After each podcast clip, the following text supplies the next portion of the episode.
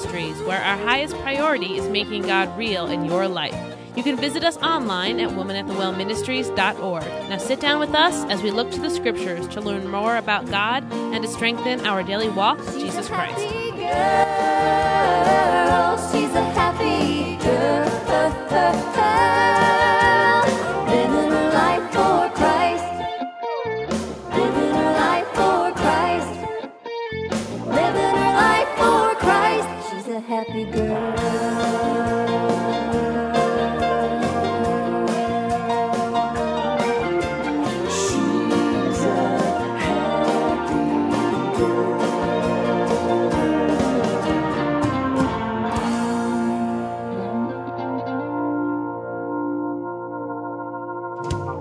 Join us in this broadcast, The Invitation, as Kim Miller brings us a message out of Hebrews 4 14 through 16, which say, Seeing then that we have a great high priest that is passed into the heavens, Jesus, the Son of God, let us hold fast our profession.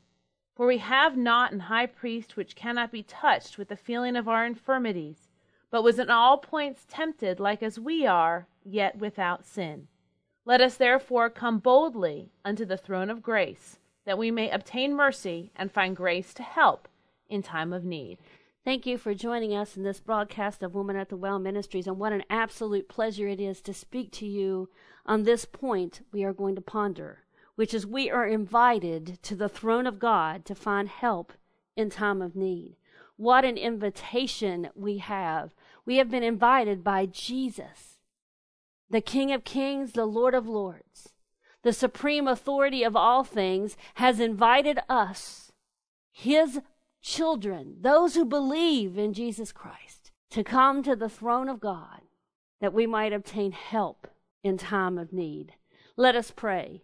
Our kind and most gracious to Heavenly Father, Lord, we just thank you for this another opportunity to come before you. Lord, we thank you for your love and your mercy. We thank you for your grace. And Lord, we thank you for your just absolute desire that we would be in your presence.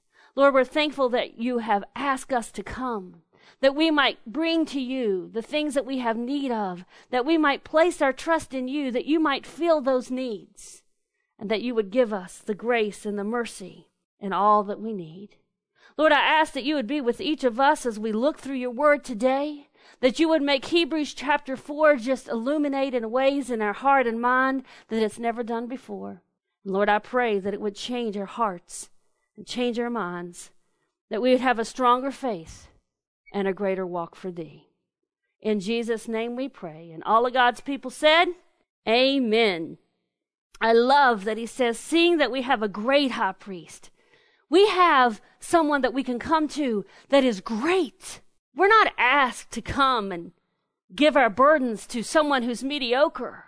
We're not asked to give our burdens to someone who is not powerful and not knowing. But we're asked to come to the great high priest, the Son of God. And he says, let us hold fast our profession. You know, I thought about that for a while. What could it possibly mean when he says, let us hold fast our profession? You see, when we come to the throne of God, we must come believing in who He is, because He will diligently reward them that believe in who He is. And when we come to His throne, we need to come knowing that when we give Him our burden, He is going to do something with it that is right. And that in fact He has invited us to give Him our burden, and He gives us something that is light and that we will receive that help that we need when we come. But we must come to that throne in faith believing. The Bible says in 1 Peter chapter 3 and verse 15, but sanctify the Lord God in your hearts and be ready always to give an answer to every man that asketh you a reason of the hope that is in you with meekness and fear. We're not to use the Bible as a weapon, slicing people's hearts and emotions. We are to use the Bible in meekness that we can come to them and let them know who Christ is and that He is the balm of Gilead and that He is the supplier of all our needs and that we know who He is and we have a hope. Not that we're finding whether it'll be or won't be, not that kind of hope, like a hope it works. No, the hope that gives us courage, the hope that is a sure thing. I know, and I know in my heart, I know from the depths of my heart, from the very being of my soul, that Jesus loves me and that He hears me when I pray and that He wants to prosper me and give me a hope. That's what His Bible says. And that's that strong profession that we need to hold fast on. And then I believe that it, it refers back to Matthew chapter 5 when he says to us in verses 14 through 16 that we're to be the light of the world. We don't light a candle and put it under a bushel, but on a candlestick, and it gives light to all that are in the house. And then he gives us this direction.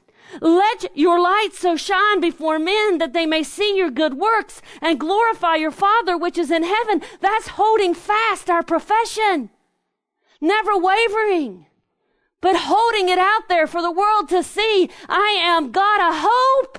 It doesn't matter what's going on around me. The world may seem to be falling apart, but Jesus loves me. This I know, and I am on solid ground, and all is well with me and my soul, and Jesus has me. I'm in the cleft of the rock of the hand of God, and nothing can remove me. That's holding fast and steady to our commitment to God. The Bible says in 2 Timothy 1:12, "For the which cause I also suffer these things, nevertheless I'm not ashamed." That means we have a hope in Christ. We're willing to stand by him because I promise you he will always stand by you. And then it says, "For I know whom I have believed." And am persuaded that he is able to keep that which I have committed unto him against that day. That is a steadfast commitment to God.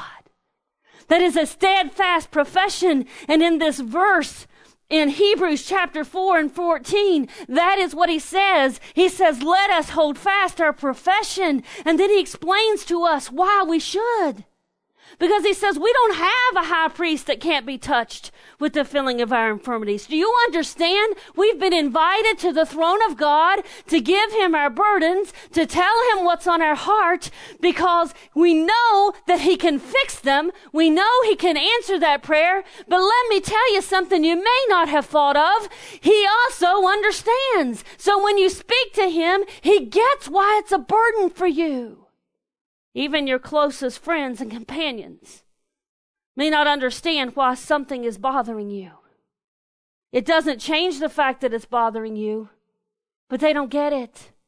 But when you come to the King of Kings and the Lord of Lords, He is not only able to do that which you ask, but He understands. He's been there. He's done that. He gets it. And He invites us to come. You may receive many invitations into your life from many different events. And the world may think that you're something special for some of those events that you're invited to attend. But you will never be invited to attend an event as powerful, as amazing, and as rewarding as the event you're invited to time and time again in Hebrews chapter 4, verses 14 through 16. For he says, Let us come therefore boldly to the throne of grace do you get it? Because you've placed your faith in Jesus Christ, you've allowed Him to come into your life. You've allowed His sinless, perfect blood to wash away your sins, though they were scarlet, they're now white as snow. Because you have done that, you have a standing invitation to come to the Father, and He says, Come boldly. Don't come meek and mild as if you don't belong there.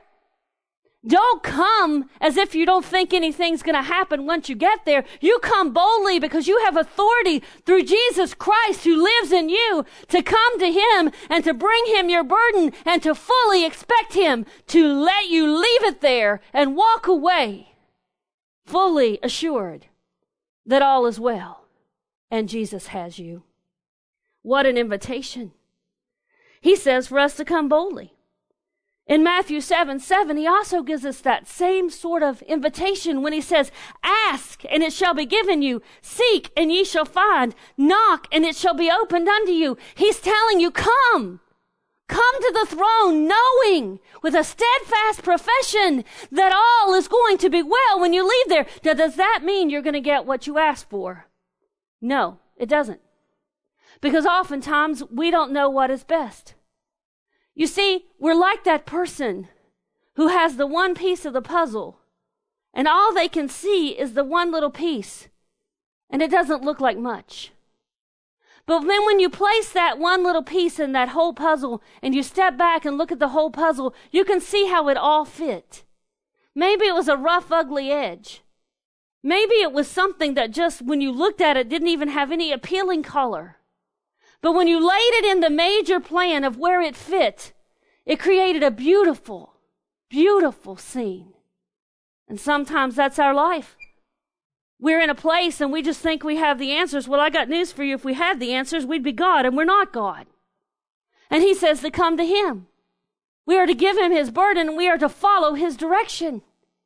And He says that He has a plan for us to give us a hope and an expected end.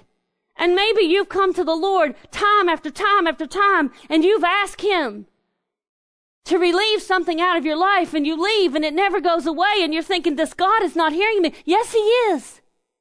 And it has been sifted through His nail scarred hands that were scarred because of His love for you. And He hasn't forgotten that love for you.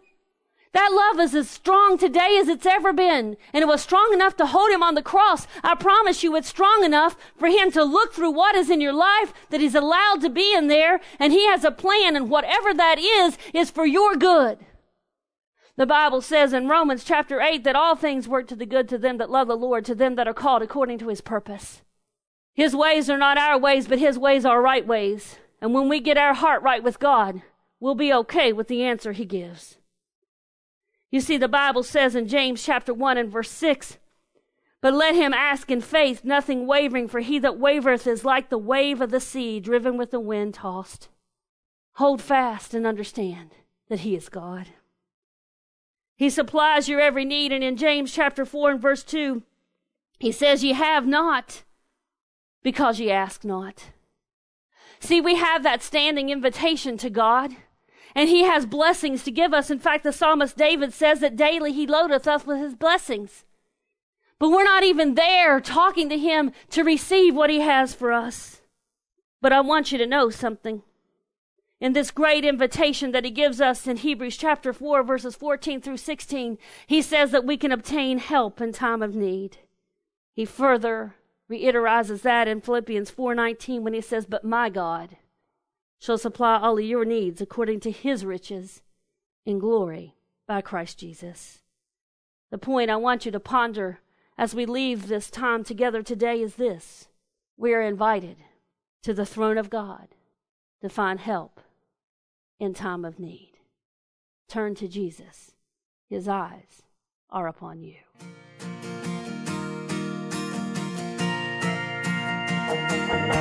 Thank you all for joining us today for this program of Woman at the Well Ministries. We hope that you have been blessed by our program today, and we encourage you to share your prayer requests or testimonies or any feedback that you have. And you can visit us online at womanatthewellministries.org, where you will find devotions and many additional Bible resources to enhance your daily walk with God. Woman at the Well Ministries is a nonprofit organization dedicated to serving our Heavenly Father, and it is through your loving and generous support that our ministry continues to bless others. If you're interested in partnering with Woman at the Well Ministries, please feel free to email us or write to us at Woman at the Well Ministries, P.O. Box 875, Milton, West Virginia 25541. We would also like to thank the gospel group Fudge Creek for letting us play their hit song Happy Girl. We greatly appreciate your thoughts and your prayers, and you are all in our prayers. Remember that God loves you and you are loved. Have a wonderful and blessed day in the Lord.